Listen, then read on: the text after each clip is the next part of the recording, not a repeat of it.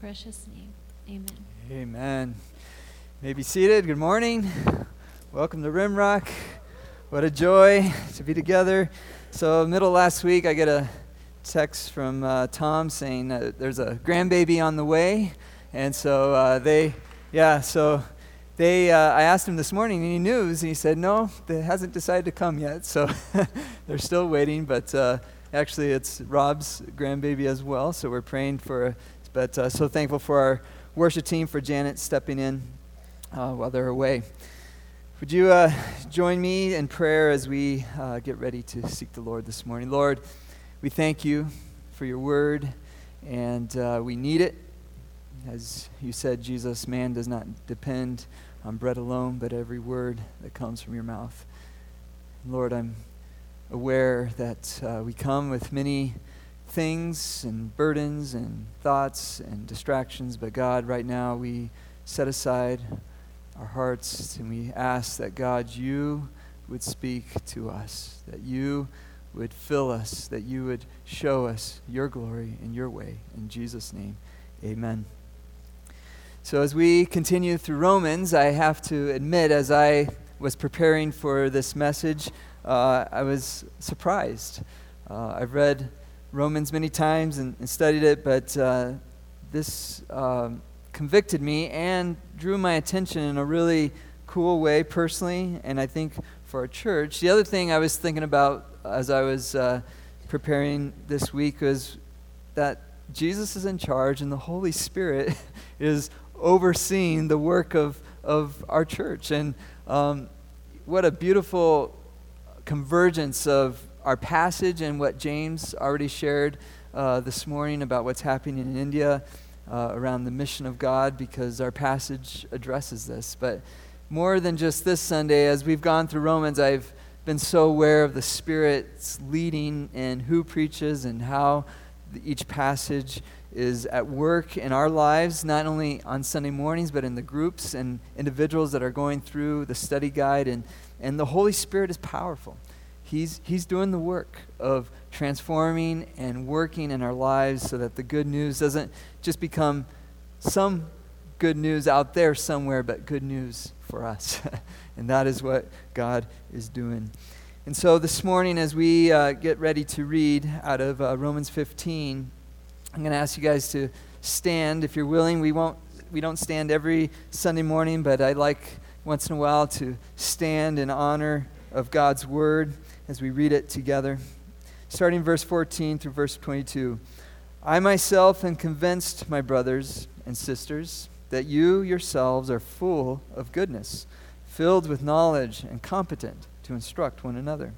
Yet I have written to you quite boldly on some points to remind you of them again, because of the grace God gave me to be a minister of Christ Jesus to the Gentiles he gave me the priestly duty of proclaiming the gospel of God, so the Gentiles might become an offering acceptable to God, sanctified by the Holy Spirit. Therefore, I glory in Christ Jesus in my service to God.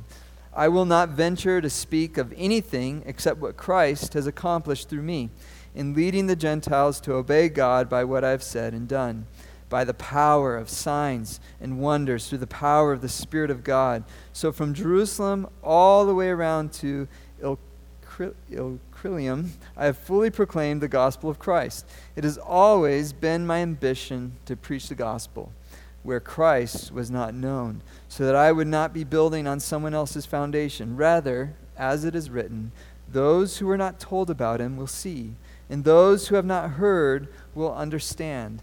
This is why I've been hindered from coming to you. You may be seated. So, in our journey from Romans, we're coming at another transition point. Um, in one sense, the main body of what God has revealed to Paul has already been shared. Uh, last week, uh, Dave shared Romans chapter 13, where, in a sense, Paul gives a benediction. May the God of hope fill you with all joy and peace as you trust Him, so that you may overflow with the power of the Holy Spirit. And so, in a sense, Paul is giving the, the benediction and, and the conclusion to this amazing, beautiful, deep, profound news of Jesus, and he explores it in some profound ways in the book of Romans. And so, in a sense, he's coming to an end, and now he's beginning a very personal side of the letter. Because remember, this is a letter to a church, to people. And later, we're going to go through a list of individuals that Paul uh, names. But here in verse 14, there's a transition happening where Paul begins to share very personally about his own ministry and God's own call in his life. But here was the surprise for me is is Paul in verse 14 says this is more than just my call. In fact, Paul introduces uh, a beautiful truth here that the, the work of God is such that we are called brothers and sisters. So Paul isn't speaking down to the church, he is speaking to them as brothers and sisters. And this, I think, reminds us of the great central truth of the gospel is that Jesus made a way when you remember when he died on the cross, the curtain was torn. And that holy of holy place that only a priest could go in once a year was torn and opened up. And so, in a sense, the cross becomes the way for every man, every woman, every child, every person to come into direct contact with the living God, the creator of the universe. And so, no longer, the Bible tells us in the gospel, do we need a mediator? Rather, we have one mediator, Jesus Christ. So there's no priest or pastor or other person who stands between you and God. You have direct access, relationship, power from the living God. In fact, 1 Peter 2 says this But you are a chosen people, a royal priesthood, a holy nation, God's special possession, that you might declare the praises of him who called you out of darkness into his wonderful light. This is a wonderful truth. And of many of the truths of the gospel, it's one that I think Satan attacks often. Um, in fact, the Christian church for many years was clouded in, in this uh, separation where priests preached out of a Latin Bible, even though the people didn't understand Latin. And it wasn't until the Reformation that we began to recapture the truth that the gospel is available to all of us, that we are all priests, that we all have direct access to God, and, and thank God that we have the Word of God in our language. Um, as James was talking, some of these people who have never heard in the name of Jesus do not have the Word of God in their language, but praise God that there are people translating, transmitting these words in every language. And so, thank God for those who came before us who did this in English. John Wycliffe, he translated the Bible into English, and the price he paid was the burn at the stake. This was a heavy price that he paid, but he knew the treasure of the gospel and what it would do in our lives, that it would set us free, that it would give us love and joy and relationship with God, that we could really live the way God wants us to live. And so praise God that we are the priesthood of God. And so Paul is saying that you are filled with goodness and knowledge and you're competent um, you're competent. So, what is Paul saying? His role is to remind us. We need reminding, but we are competent to hear from God, to allow the Spirit of God to work in us, to teach us, to show us the truths of the gospel. And this is great uh, comfort for me as a pastor that I can share and proclaim and, and, and teach the gospel, but, but the transformation isn't in my hands or your hands in other people's lives. Rather, it is the Spirit of God that is at work, transforming and changing and making new in our lives. It's His power at work. And Paul reminds us of that. And so, Paul is going to talk about his particular mission, but the, the surprise for me, and I think the great truth of what Paul is saying, is we are all called into mission. The church is called into the mission of God, each one of you individually and corporately. Paul is going to talk about his particular mission, but in verse 14, the sense is Paul is laying the foundation that we share this call to the gospel together. But Paul's going to talk about his particular mission, which is in verse 16 to be a minister of Christ Jesus, which is all of us. We are all called in Christ Jesus to be ministers, to be children, to be followers, to know Him, to live with Him, and to share him with others. But his particular mission is what? To the Gentiles. To the Gentiles. And so Paul says he gave me the priestly duty of proclaiming the gospel of God. That is all of us. We are called to be a kingdom of priests. But his particular call, so that the Gentiles might become an offering acceptable to God, sanctified by the Holy Spirit. And so we begin to see our lives like Paul through the lens of the gospel. When we have understood what Jesus has accomplished for us on the cross, how he has rescued us from our sin, how he's given us new life and filled us with the Holy Spirit. He's given us righteousness through the blood of Jesus. All our shame and guilt is covered over with his blood. We have a righteous new covering, and we're transformed and we're made holy into the image of God through the work of the Holy Spirit. And as we've been learning in Romans, it's all this is done so that we can live a new life of love love for God and love for others. And this life of love is marked by hope hope in a, in a glory that's not fading, but is increasing. This world has put their hope in things that do not last, but not us. The gospel shows us the increasing glory of God, that God is making all things new, that creation itself is being redeemed and transformed, and that Jesus is going to accomplish the work that He started in us in our world. And so this gospel becomes a lens for which how we live. And we see that in Paul. And I, I think a lot of us, you know, we, we won't many of you here won't become pastors or missionaries, and sometimes we can, in our minds, think, well, those people are somehow above or, or superior, but, but the, the truth of the gospel is that's not true. All of us have a role. All of us are priests. All of us have a place. Pastors and missionaries have a place, but all of us are called to the gospel. That is our call in Jesus Christ. I had a friend who was an insurance salesman, and he'd always tell me it was a cover because he said, I'm really a messenger of Jesus Christ who happens to sell insurance. and, and I love that. And many of you do that in your works, of, your places of work, in your particular callings.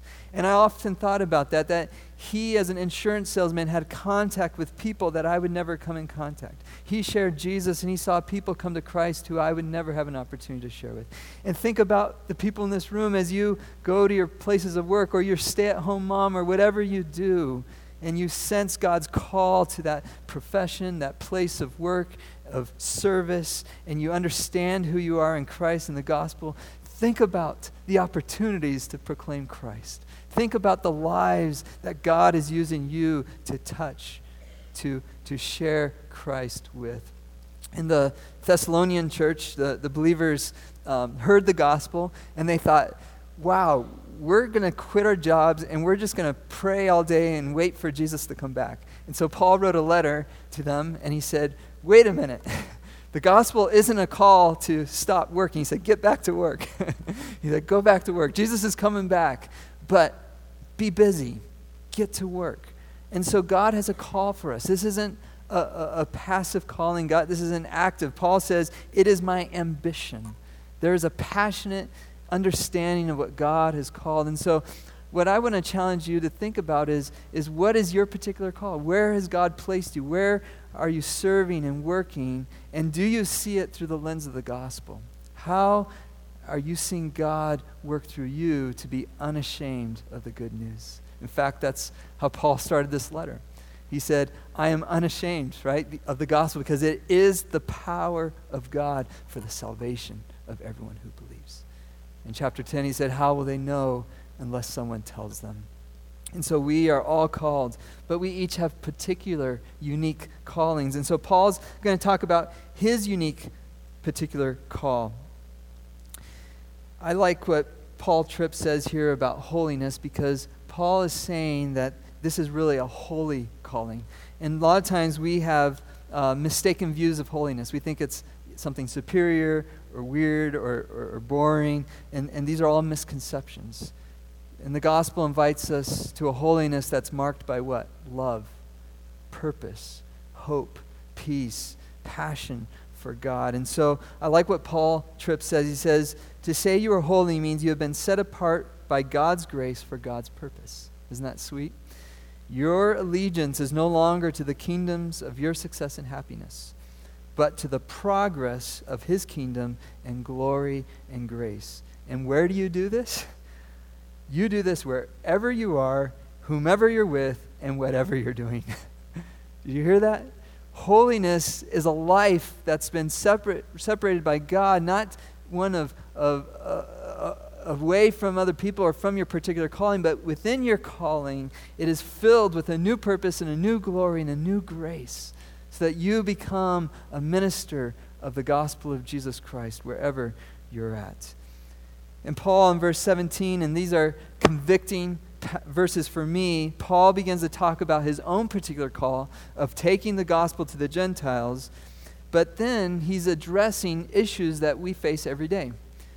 We ask ourselves every day, Am I successful? And what is motivating me to do what I do? These are critical questions for us to wrestle with. And convicting questions as we examine our own lives. What, what motivates us? What gets us up in the morning? What am I really looking for for success? And this is what Paul says. Because of that call of Christ, because of what God has done in him in the gospel, he says, Therefore, I glory in Christ Jesus in my service to God. Paul's success was the glory of God. And my dear brothers and sisters, I think that is the only measure of success that we can hold on to because all other measures will fail us. Uh, money will run out uh, our houses will, will break down. Our careers will end one day. All these things are temporary, they're fading. They have a place. We have a service, but they are not lasting. And so, what is Paul saying? What is success? It is God's glory, it is Jesus Christ, it is His faithfulness to us and our love for Him. And what motivates us? What motivates us? In verse 18, I will not venture to speak of anything except what Christ has accomplished in me. Wow, that's an amazing statement. we, we all have a tendency to boast, and, and we, we, we want to talk about a lot of things that either we have accomplished or things we've done or seen. But Paul is saying at the end of the day, our boast is in God. Because He's the one who provides for us. He gives us the energy, the calling, the abilities that we have. And so, what is our motivation? It's the glory of God. Our boast is in God and what He's accomplished. And then Paul goes on to say what's happened. There's miracles have happened. Things have amazing things have happened. And then he says signs and wonders. And then he says, by God's Spirit, through His power, I've been able to preach this message from Jerusalem all the way to Eastern Europe. so in India, the missionaries are going by bicycle. Paul didn't even have a bicycle. He had to go places uh, without any of the conveniences that we have, and it was difficult. And as he went into different places, people threw stones at him, people beat him, people threw him in prison. It was difficult. But he's saying, God empowered me to accomplish this. his boast was in God, his glory was in God. But he was driven, he was compelled to be part of what God had called him to do. I love that tension. God doing it but we're doing it too.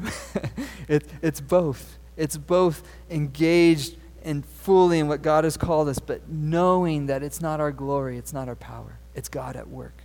It's God that's doing it. And as we conclude here this morning, I want to focus on something that's really important. Paul's particular call to take the gospel where it had never been heard before is still important in the church. This morning, James mentioned that we're still in the book of Acts. And I've also often thought it's really interesting that the book of Acts has no conclusion. There's no concluding verse. It, it, it's the story of the, the Holy Spirit being poured out on the people of God as they take the message of God, the message of Jesus to the world. And we're still living in those days. In fact, Jesus said in his final words, He said, Go and make disciples of all nations. Now, that word nations, a lot of times we think nations, we think, okay, United States, Canada, Mexico, nation states. But that word in the Greek means people group. People group. So, different groups of people within different nations who need to hear Jesus and what he's done in the cross and what he's providing in the resurrection. This new life of love, this new holiness of purpose and calling to live the life of blessing, the life of goodness, the life of righteousness in Jesus. And so, I did some research. Joshua Project says there are 17,016 people groups in the world today. Think about that. 17,000 distinct, unique people groups marked by language, culture, tradition, tribes. Here's the good news over about 10,000 of those groups have been reached with the message of Jesus. Think about it. 12 men who followed Christ, 120 in the upper room at Pentecost. The Holy Spirit comes upon them, and think about the impact of that. We're here today, and I've often thought about this. We're at the ends of the earth here in South Dakota. You realize? We're at the utter far reaches of the earth, and yet the message of Jesus has come here.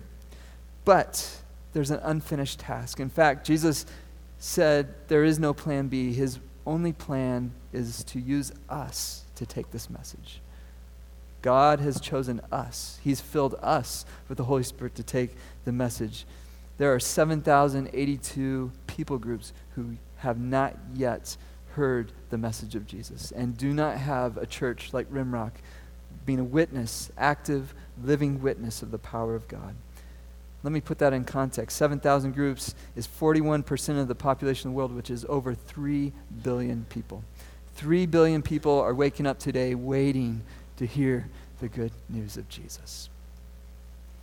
The good news is God has not left this task to us alone. He's filled us with the Holy Spirit, and He's put us in a body that's bigger than just Rimrock. That's why we can partner with our brothers and sisters in India. And they are willing to go to those unreached groups. Of those 3 billion, many of them are in India. Many of them are in India. And praise God for the report we heard this morning. The Spirit of God is at work. There are people like Paul who are called to take the message of Jesus where it has never been heard, where it hasn't been established yet. And as the worship team comes up, here's the, here's the final vision I want to leave us, us with this morning out of Revelation. This is the vision God gave the Apostle John. After this, I looked, and there before me was a great multitude that no one could count. Think about it a multitude. And it says, every nation, every tribe, every people, every language standing before the throne, before the Lamb.